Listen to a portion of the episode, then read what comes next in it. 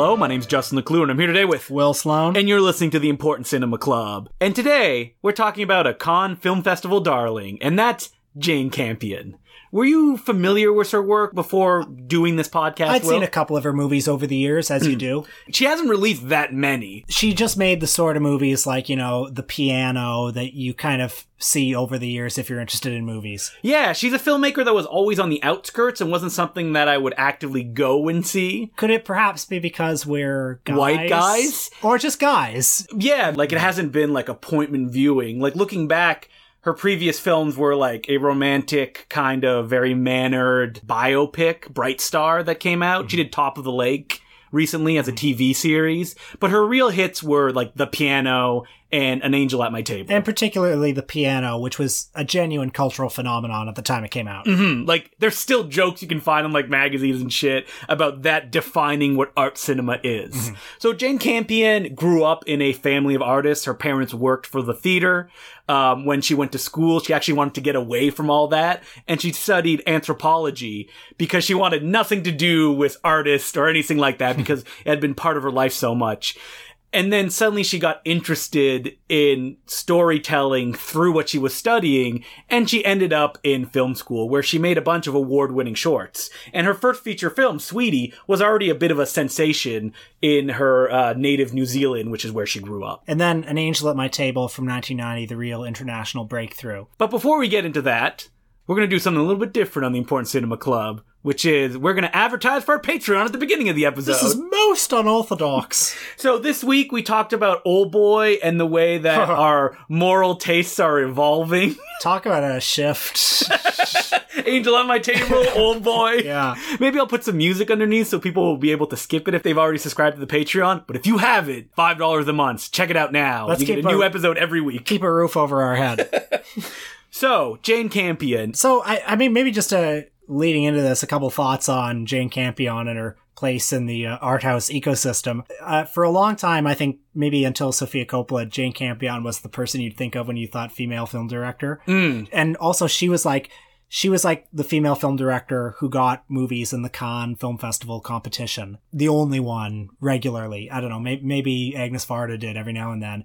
But like, you remember that omnibus film Chacun son cinéma Yes. from 2007? I think she's the only female director a part of that. Yeah, because we live in a sexist world, and that's crazy. So, I mean, I kind of went into this week not having seen a Jane Campion movie in a really long time, wondering why was she the female director who entered that kind of rarefied space in the art house ecosystem? Is like how feminist are her films? Is she appealing in some way to like male uh, festival programmers? I, I wasn't quite sure why, and I guess I was surprised this week finding that I think her films are deeply female. yes, they're actually dealing with very complex themes Mm-hmm. in a way that you wouldn't expect. they are about ordinary women and, and experiences that are common to women and I and you know issues that are relevant to women and all and oftentimes her female protagonists are frankly difficult. Mhm. They're spiky, they can be opaque.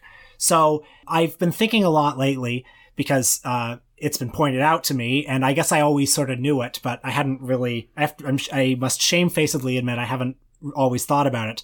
That the default perspective is male. Yeah, it always is. Uh, and of course, we we all know that. But when you actually start watching stuff and thinking about it consciously, it becomes embarrassingly apparent. And I think watching these movies this week, they are films in which the default perspective is female.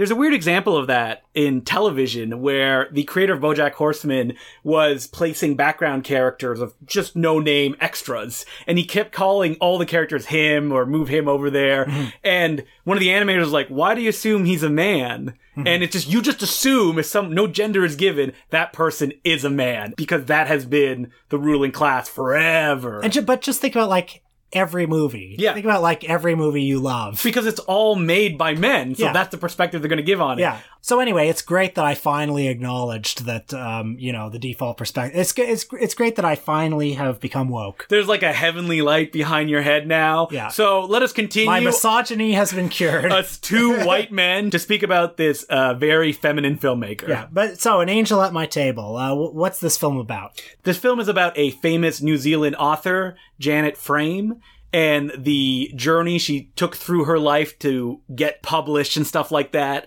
And most specifically, the way that she was kind of corralled into mental institutions and treated as a schizophrenic. She was institutionalized for eight years, misdiagnosed, underwent uh, literally hundreds of electroshock therapy sessions, and I believe was on the fast track to a lobotomy until she was finally freed from the institution.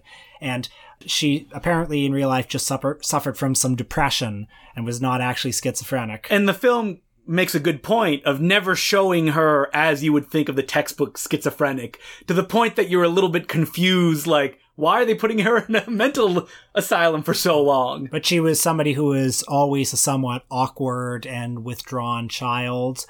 Um, and perhaps remained somewhat awkward and withdrawn for her whole life. this is a film that I found a little bit surprising because I came to it late in all the movies that I marathon of Jane Campion. And what I discovered was not the visual kind of opulence of films like In the Cut or um, Holy Smoke, but a more kind of controlled Yeah. Uh, storytelling. and not as kind of wildly experimental Mm-hmm. as some of those later ones. Like, yeah, a movie like Holy Smoke has a lot of like kind of off the wall comedy in it. In the cut, you know, very even the Very piano stylish. has like a lot of visual punnery Mm-hmm. and there's even like a little bit of animation and angel at my table is really like a take a step back and let the story play specifically because it's you know covering a long period of this person's life to the point that there's three different actresses who play her It was also originally conceived as a television miniseries, three episodes based on her three autobiographies, covering her girlhood, her time in the mental institution, and beyond that.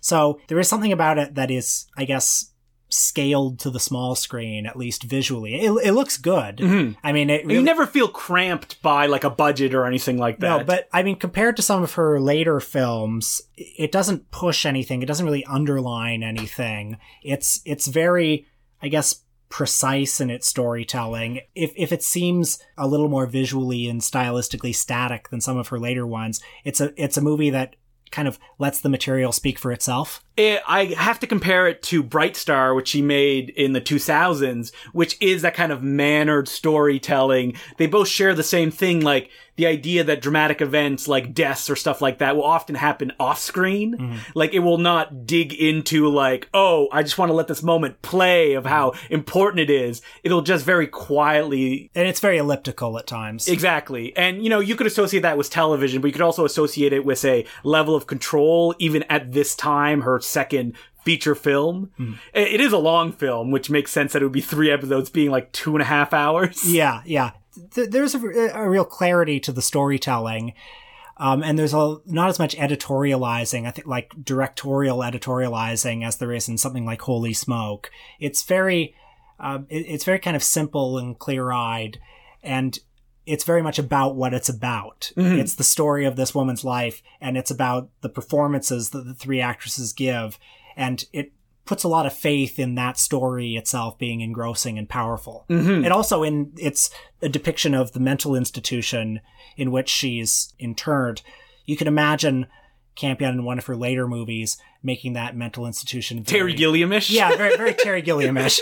Um, but but here it's shot very objectively. hmm Like the mental asylum, while being a terrible place, it's like, oh, well, this is what it could be. Like, you can imagine that she would be stuck in this awful situation for as long as she was, which was way too long. It's kind of amazing somebody being trapped there for eight years and emerging from it and becoming, you know, one of New Zealand's most celebrated authors. It's, Uh, happening while she was in the mental institution, her book was published, and as the film seems to show us, almost was lobotomized until she won an award. but my God, like think of the PTSD you would suffer. Be I would don't just know. lay in bed until they probably put me in another mental institution. Yeah, I don't know. Well, she even says in the movie that like she doesn't know how it's going to feel now that someone is not taking care of her, Mm-hmm. which is going to be difficult. But she was able to go through that. I'm not familiar Mm-hmm. with that author's life. All I can get is from the movie, but. Yeah, It seems like she lived the long and fruitful one, dying in like the late '90s, early 2000s. 2004 she died. There you go. So she lived to see this film. And because this was the last one that I watched in my marathon of Jane Campion films, man, fun for days.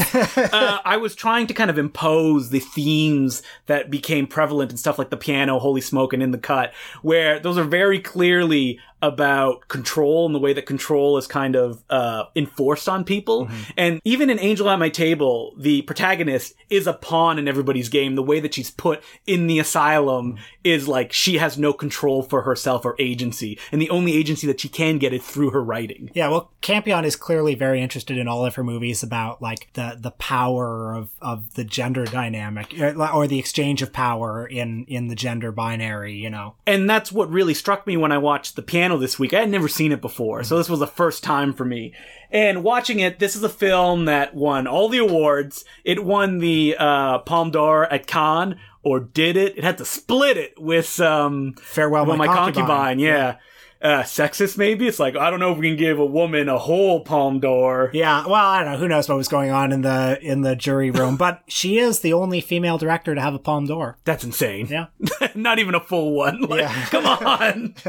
uh, and it's also a film that like Holly Hunter won an Academy Award for. Uh, a So did Annie, Anna Paquin. That's in insane to me when I read that. 11, Yeah, uh, who plays probably the most screechy child in cinema history. I think she's pretty incredible, to be honest. I mean, well, children are screechy. They are. That's what I mean. Is that like children are unlikable and they're self-involved, just like the character that Holly Hunter plays in this film. For people that haven't seen the piano, it's Holly Hunter plays a mute woman who, with her daughter, is shipped off uh, by her father to New Zealand, which is currently being colonized by uh, the likes of Sam Neill a well-to-do settler.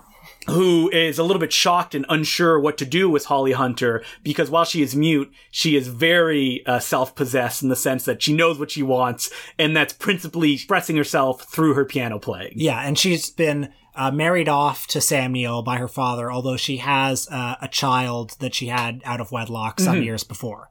And Sam Neill, you know, this very well-to-do uh, guy, says he has no room in his house for the piano that she brought, which was her mother's piano, I think. Mm-hmm. Um, and so he makes her leave the piano on the beach. And so, so immediately, the piano is her one and only mode of communication aside from sign language. And he doesn't want that, you know? He doesn't value that. And so what she ends up doing is starting a relationship with a hunky Harvey Keitel, Hot bod. who is currently playing a kind of translator to the um, native New Zealanders, who we see very literally are being um, robbed of their land for things like blankets. but he's, Harvey Keitel is a white man who has sort of affected the native lifestyle. yeah, so he tattooed himself.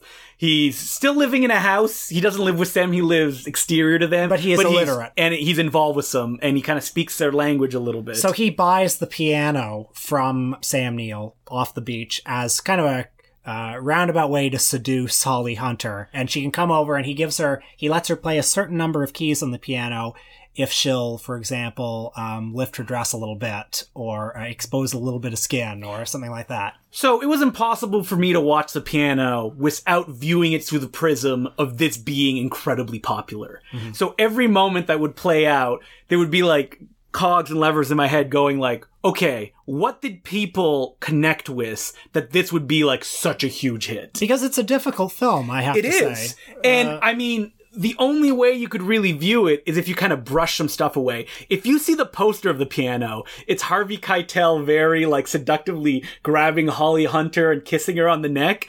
That's crazy to me after watching the movie. By the way, how'd you like that scene with Harvey Keitel naked as the as the camera kind of lovingly uh, objectifies his um, Tommy Wiseau-ish body, well, kind of lingers lingers on his his perfectly sculpted middle aged ass. This is a movie that uh, really highlights Jane Campion's obsession, and she said this with herself about the complexity of desire, in the sense that Harvey Keitel, to my eyes, was never a romantic figure because right from the get go, he forced Holly Hunter to do what he wanted to do, and that like showing up naked is just kind of sexual blackmail. And then finally, when he discovered that she wouldn't just like fall in bed with him, he acted like a sullen child and was like, "Oh well, you know, go on your way. I don't want you if you're not going to love me." Now, meanwhile, in the other corner, you have Sam Neill, A, Playing the ultimate nice guy. yeah, yeah, I was about to say actually, very nice guy. All, all he wants is for for her to show him a little bit of affection. Can't you just see how nice he is and all Yeah. the stuff that he's doing? Why won't you just return that affection? And I mean, really, like, like, c- c- come on,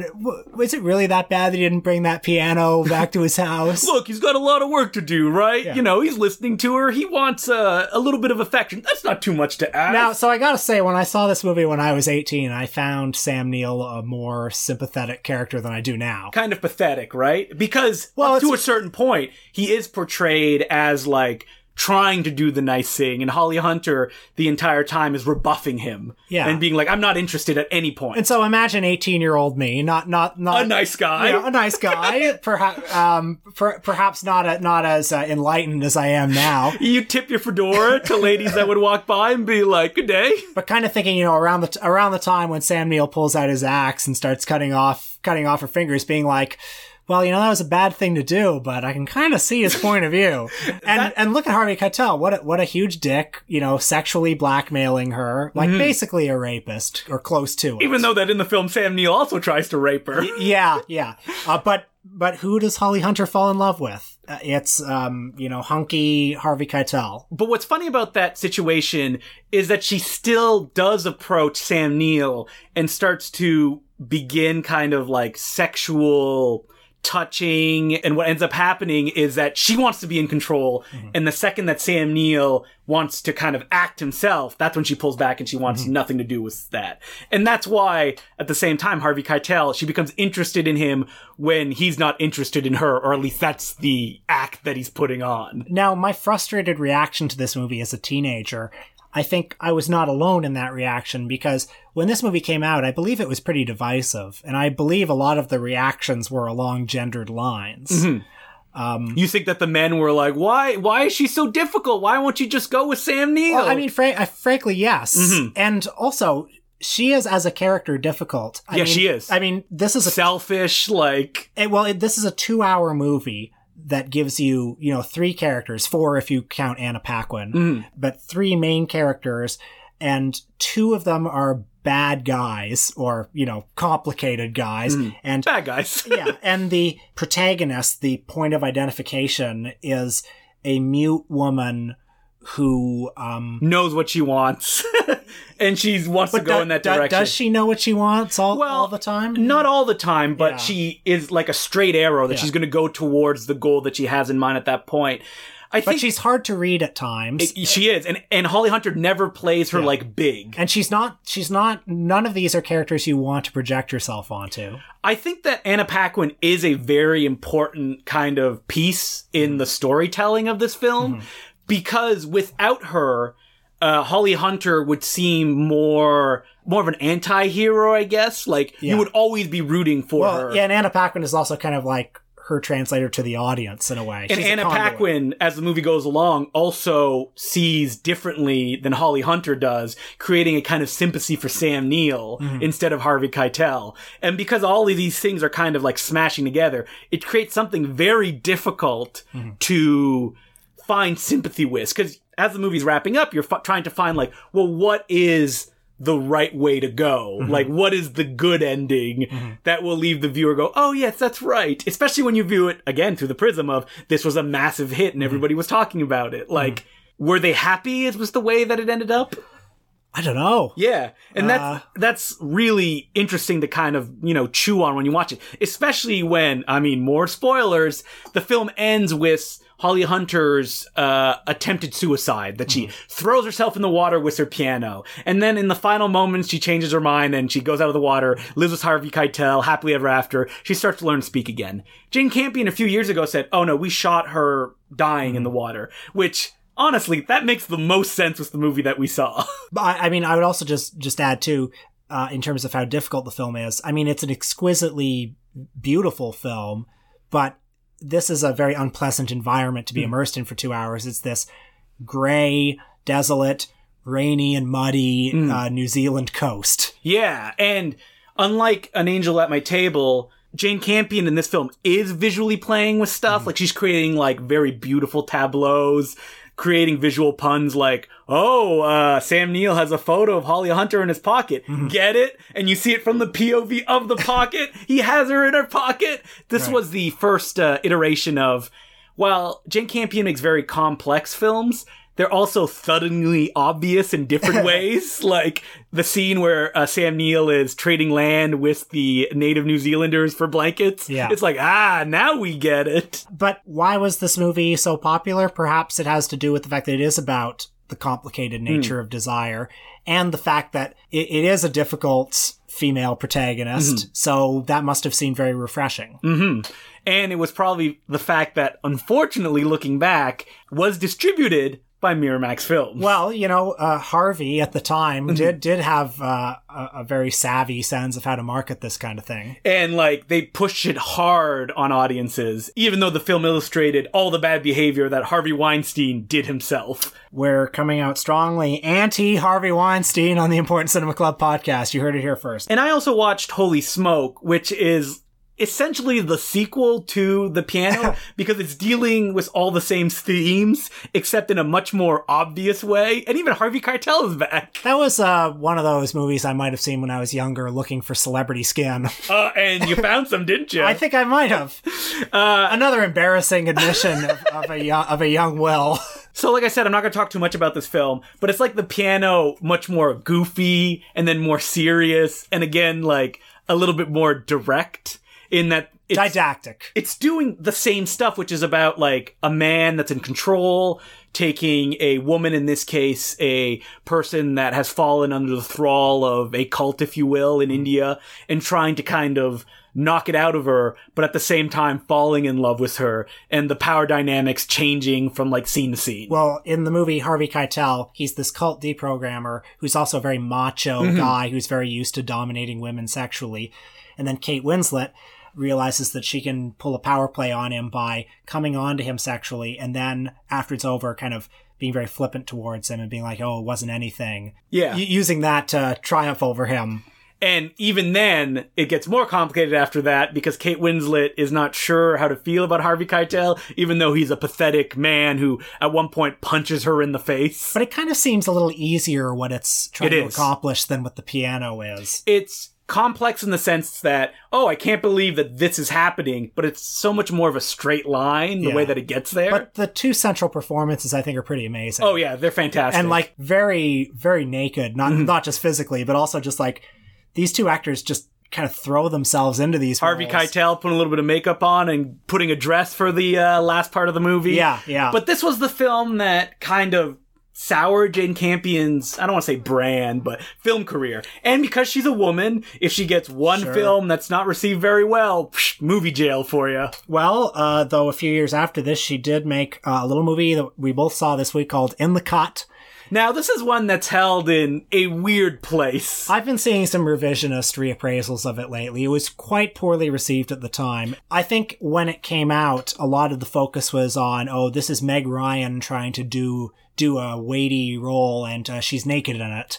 And also, like this was around the time Meg Ryan was getting a lot of Botox. I hate to say it, and that I think colored a lot of the media about her at the time. And I think the people also felt that Jane Campion sold out in a way because, like, oh, she's just making an erotic thriller, which were very popular, slick ones that were coming around like the late 90s, early This is on the very tail end Yeah. of the erotic thriller genre. In fact, I believe I have in my notes here a feminist spin on the erotic thriller genre. And what's fascinating about In the Cut is that it's everything that Jane Campion has done up to that point magnified to like a thousand, whether it be the theme she's dealing with or the visual craziness that's going on. This movie stars Meg Ryan as a New York English teacher uh, who gets entangled in a murder mystery because some of the remains of a murder victim are found outside of her apartment. There's a serial killer going around literally disemboweling women. And she, a theme that appears multiple times, the Bluebeard analogy that is also apparent in the piano. and she falls in a certain kind of psychosexual relationship with Mark Ruffalo, the alpha male who's leading the the police investigation and who she suspects may be the killer. She shouldn't be in a relationship with him because he's foul mouthed and doesn't have good political opinions, but she can't stay away. So I think I didn't particularly like this movie. I liked it. Well, there are things about it that I do like, though. I, it's a movie where I kind of like a lot of what's happening in it, and yet I think as as an as a thriller, it's DOA. No, yeah, it, I don't think it works on any level. Like, who is the killer? I Um, Yeah. can't figure out. Even when it wraps up and it reveals who's been doing this, it's like okay, and it's done in such a perfunctory way Yeah. as well. And stylistically, I think the movie's almost indigestible. It is hideous. Yeah. Like it's all yellows, and she makes a decision to shoot most of it handheld with the focus shifting throughout shots. And oftentimes the cinematog like the camera is like hiding behind things, so it's as if we're eavesdropping on all these scenes, which is easier hearing about it than it is to actually experience. But I think that as a deconstruction of the genre, there is weight in saying that because it is taking tropes that we usually associate with something as simple as like basic instinct or fatal attraction and just showing that ugly underside of it. Well, it's interesting that the man, in this case Mark Ruffalo, is the femme fatale. Mhm. It's interesting that Meg Ryan and her half sister, Jennifer Jason Lee, are kind of normal sexual beings. Mhm. Um, there's nothing, I mean, there's nothing particularly extraordinary about, about their sexuality except that they have a sexuality, Mhm. which I probably isn't all that, like in movies, sex is a rather more momentous occasion oftentimes. When well, it it's happens. something that you build up to, and it's the climactic event. Like, oh my god, finally we Yeah. had sex. You don't see people with sort of like normal, healthy sexual appetites. And the nature of her relationship with Mark Ruffalo, the fact that he's this crude and terrible man, and yet he clearly is really good at sex. Their relationship, what makes it work, it's sort of elliptical, and yet we get it somehow. We get, we get. Mm-hmm. well, everyone has had that experience or seen that friend where you go like, why are you dating this person? Yeah. They are terrible. They treat you like shit. What could you find attractive about them? Yeah, But the relationship persists. yeah. So that's really interesting. Mhm. And that's something that movies rarely tackle because the issue is, well, the audience is not going to buy it. Like, why would they continue in a relationship with this person? Mm-hmm. And I mean, frankly, when this movie came out, it was very poorly received, and Mm-hmm. I think a lot of people said it's the movie's ludicrous. And it's also, like we talked about the piano, a question of where do your sympathy lie? Because it's not going to lie with Mark Ruffalo because he's a bit of a jerk. And you would assume they lie with Meg Ryan, but why is she getting involved in these situations? Why is she making these decisions? And it's not even on the level of like a slasher film where someone makes a decision to go get killed. It's more complicated than that. But you can also kind of see why she would get with Ruffalo when you see her ex-boyfriend, Mm-hmm. uh, Kevin Bacon, A uh, actor who wants to be a doctor who carries a small dog around. but like a much more normal quote-unquote guy who is also literally stalking her now and Mm-hmm. like is hateful and angry at her that she broke up with him. You know, another kind of nice guy. yeah. so you can kind of see why why after an experience with a guy like that, she would go with Mark Ruffalo, who has the courage of his horrible convictions. Yeah, he speaks his mind, even if those opinions are awful. Yeah. And they never pull away from that either. There's never really a scene where Mark Ruffalo's like, you know, I am really a good guy, and I just don't know how to express myself. So I don't know. Maybe I'm kind of selling myself on this movie now. I'll just say that I found it a bit of an ordeal to watch, and yet it was it was very interesting. when I say that I like it, I do enjoy it on one level, but it's not something I'm like all smiles and laughs watching, except for a really goofy flashback that happens involving t- a couple skating. I didn't get that at all. No, me neither. Yeah. Unless you take it literally and the character is being completely immobilized by having her arms and legs cut off. Right. Which is a very thuddingly obvious analogy, but maybe that's what it is. Mm-hmm. All right, so after in the cut, Jane Campion never had anything of the piano scale.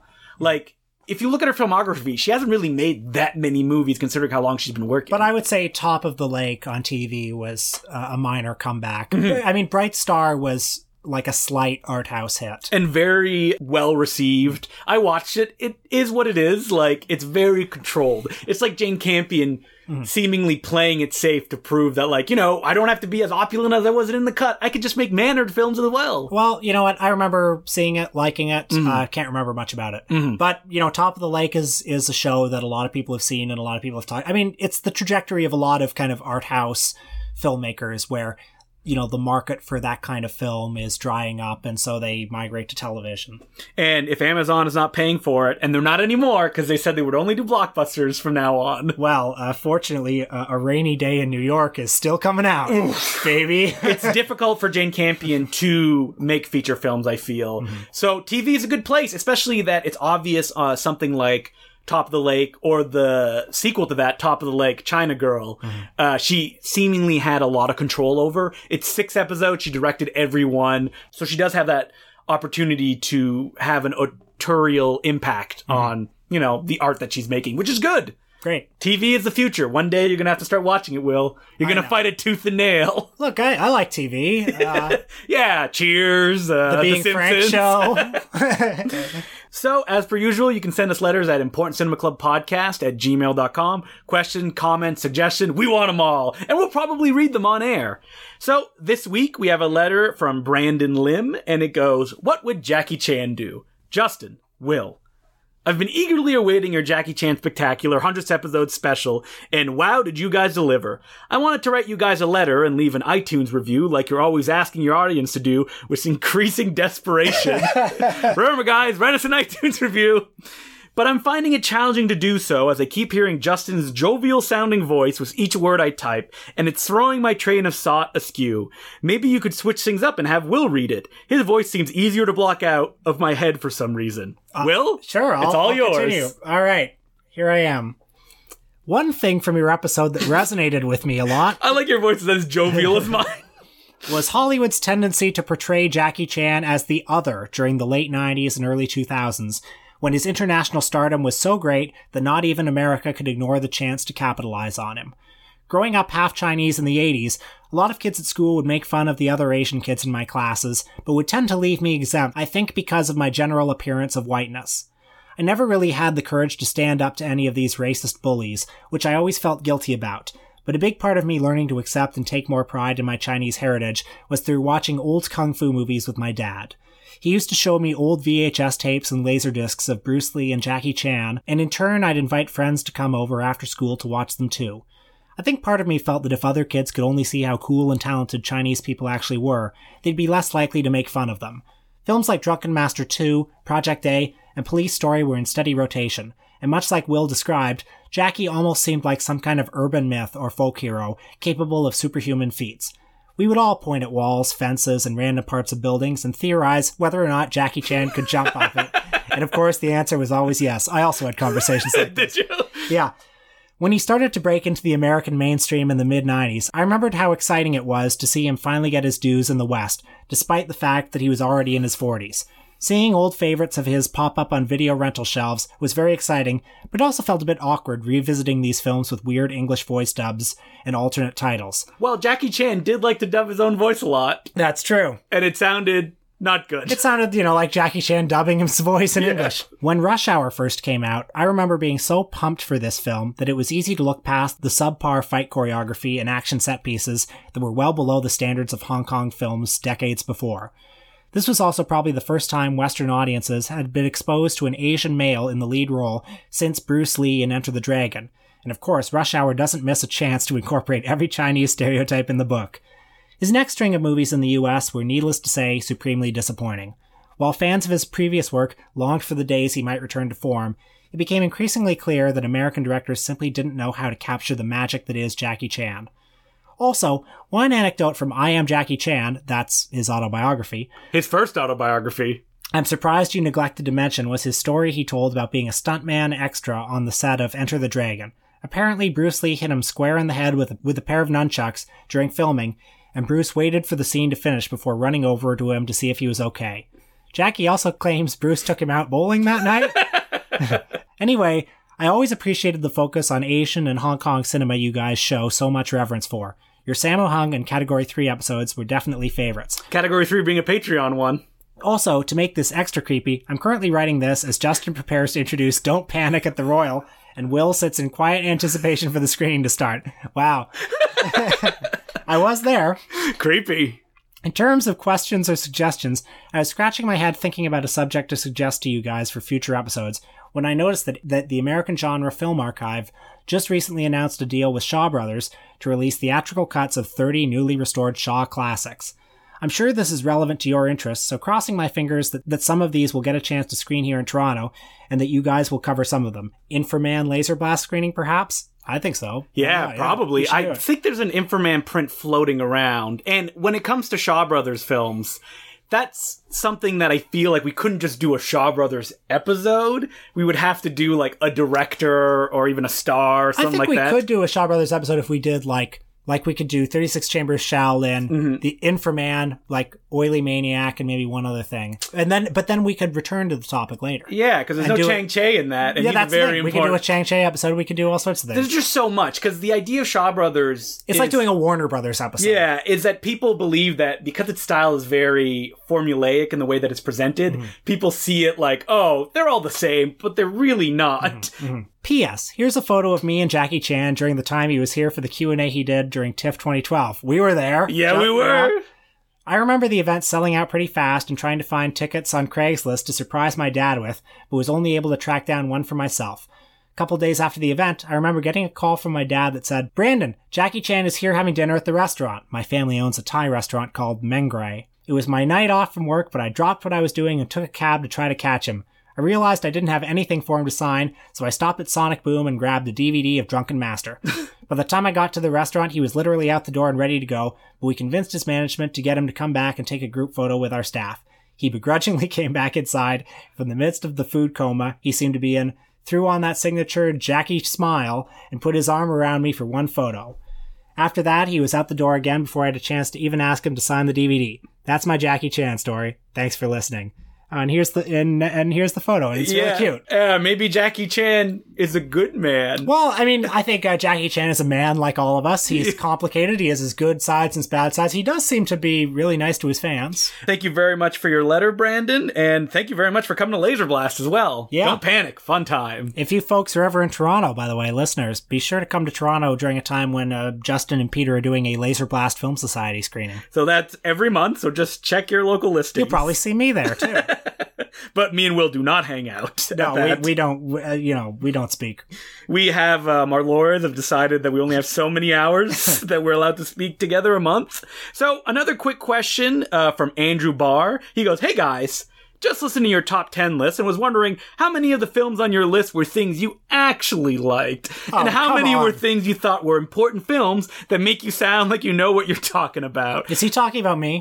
Just comparing my list to yours, I feel like while I do watch documentaries and the occasional important films, I end up filling my list with goofy junk. I'd like to point out that Andrew Barr, who's a friend of ours, had Impossible Horror on his top 10 list.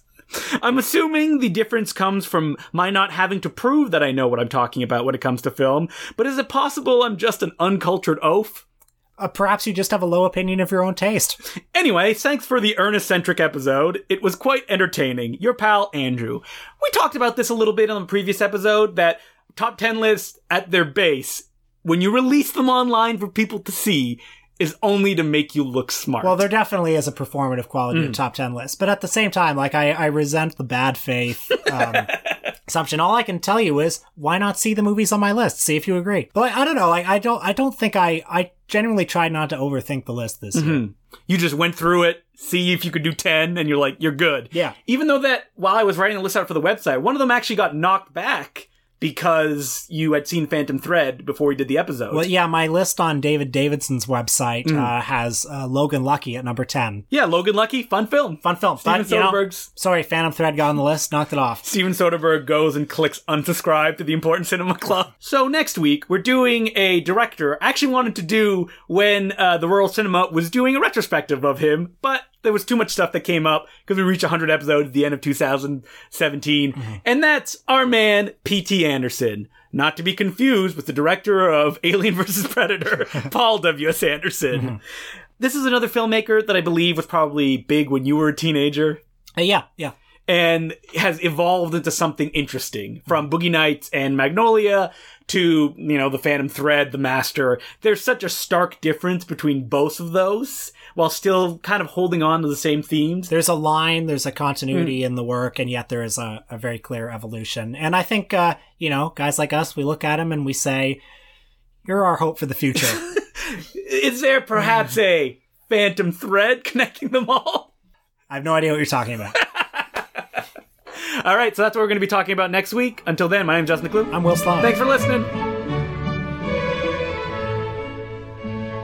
Justin, you ever uh, uh, seen a movie and said, "Boy, that was two hours of my life I'll never get back"? Never. Wouldn't you love to have a little bit of revenge on the fat cats in Tinseltown who uh, took your money? Yeah, especially that I am a filmmaker as well, and I appreciate cinema, so I want to punish the people who make bad films. So, I bet you're a card carrying member of the Golden Raspberry Association. Of course I am. Also known as the Razzies. and by that I mean I give them no quarter and do not discuss them at all. Good night, Will. No, Well, they so- released their list today. They, they released their no, their nominations, and uh, you know it was it was as bad as it always is. You know, we, we said we were going to talk about the Razzies a bit. Um, you know, I, I wrote two tweets about the Razzies today. Uh, you forced yourself. Well, I like I could have said more, but I think people take the bait too much. Yeah. You know, because they are meaningless. They are obviously just this group of kind of like L.A. fame whores. Even when you pitched it to me, you were like, "We could talk about this." I know, just don't look, Justin. yeah, uh, you know, it, it's got Paul Anka's guarantee. Just Yeah. don't look. But I mean, they're. I guess they're kind of interesting because they represent a certain um, point of view for like what is bad. Like, Do they well, at this point in time? but the, I mean, they clearly. I don't think they see the movies Mm-hmm. because you look at the the lists of who are the best actor, best actress nominees, and uh, worst actress nominee. Oh yeah, excuse me, worst actor. And like the worst actor nominees are things like Dakota Johnson in 50 Shades Darker. I mean, she's not the worst. Like, She's not or or you know Jennifer Lawrence in Mother. And that and and listen, first of all, I think Mother's a good movie. Secondly, even if you think it's a bad movie, it's not her fault. Like she's good at like what's wrong with her in that movie? So the reason she's nominated is because well, she's a famous actress who's had a few flops lately. Mm-hmm. So, like, that's what's bad about her. Now, the Razzies are weird in this day and age because you would think they would be more relevant than ever because we live in a culture that is there to make fun of stuff. Yeah. Like that is what Twitter is. That is what social media exists to do. But they may also be a relic because it moves too fast now. Well, their targets are so out of touch. They have that category, um, worst remake, ripoff, or sequel. And that seems like such a relic That's of. every movie. well, yeah, it's like that's such a relic of like the early 90s when people were like, oh, look at all these sequels that are coming out. Like it was a much more novel complaint at the time. Now, you look at the the five nominated movies, and like they're a hack organization anyway, but if they wanted to be a hack organization with some aspiration of relevancy, maybe one of their worst picture nominees would be Wonder Wheel. Mm-hmm. Because I think that's that movie probably s- fucking says more about what's wrong with Hollywood than Baywatch does. Yeah, but they're never going to do that. They're going to pick like the big bloated blockbusters that were popular and don't mean anything. Yeah. Because that's easy to make fun of. or Fifty Shades Darker Yeah. because they're sexist. exactly. Because because that's a movie which, like, first of all, nobody's talked about it since it came out a year ago. yeah. So it's not even in the conversation. It's not relevant. So the only reason it's nominated is because it's a movie about sex for older women, Mm-hmm. which makes it a target. Yes. I mean, I haven't seen it. Have you? No, I mean, I listened to the Flophouse episode I saw on it. I saw stuff. Mm-hmm. the first Fifty Shades of Grey movie, which is utterly mediocre, but not that bad. and you didn't want to check out the one directed by the man who gave us The Corruptor and Glengarry Glen Ross? Ooh, you're kind of selling me on it now. I have to say. I hear there's a giant Chronicles of Riddick poster at one point in the background. Yeah. And if there's anything that says Justin Decloux, it's the Chronicles of Riddick. Yeah. I just want to note one thing before we go, which is you asked me what the podcast has changed, like what subjects we approach. And somehow I completely blanked on the fact that I had no interest in Canadian cinema pretty much before we did our episode. What changed? Was it being a filmmaker? I think that what changed was reading the uh, book on the Genie Awards, which is uh, the Canadian Film Awards. They're currently uh, called the Canadian Screen Awards, and discovering that all these movies that were nominated, that won, no one knows about them, and they're not available. And there's something that just got me at that point, like a frustration. Mm-hmm. It's not like I believe that these movies are out there and they're just bad. It's that these movies exist and nobody's watching or talking about them or caring about them. Well, I was kind of frustrated when I saw that movie Loyalties Mm-hmm. at uh, the Lightbox a few weeks ago at just a free screening on Saturday afternoon because it's a really good movie by a female director Mm-hmm. and and it's programmed at the Lightbox in this free slot as if it's homework. Mm. I feel like there's a way to get people interested in that movie. There is. And recently TIFF did an event because they're doing the Canadian Top 10 right now, which is the top 10 Canadian films that played at the TIFF Film Festival. that they were having a party where um, you could come and a bunch of people would edit Wikipedia pages for Canadian cinema. And so I saw this event come up and I went, man, I wonder what kind of person would do that. Like, are there other people like me that are interested in the history and why it doesn't exist? I should go check this out. So I wake up at 11 a.m. on Saturday morning, whew, way too early, and I went down to the TIFF Lightbox and I discovered who else is interested in this. Me. It's me. I was the first one there. There was nobody else for another hour. Who came? Anyone we know? Uh, nope. Only two other people showed up before I left, and they each went to the other side of the room, sat down, and did their own thing. Well, thanks for going. I mean, I'm glad somebody's out there, you know, fighting for uh, Canadian culture. I just believe that there's this idea that, like, there are people fighting for Canadian culture or cinema like that, and I'm getting a little bit, I don't know, uh, frustrated that I, I don't know of them. Like Steve Gravestock, who works at TIFF, he was the Canadian cinema guy. But who are the other people right now who, in a time where film should be more available than they ever are, are just like, meh, people don't want to see these movies. Well, Justin, the answer is clearly you. And yet, and yet, where are the, you know, how come, how come Cameron Bailey isn't knocking at your door? That's, I, I'm fucking dead serious asking this. And one other thing that we didn't talk about because it's dumb is resolutions in the new year. I mean, it's something that you know when you're a teenager you're like i don't need to make those because i'm not going to follow them and it doesn't really matter it's an empty gesture. I have resolutions in my personal life, but I, I don't want to talk about them here. but i was thinking about the look on your face when you said that.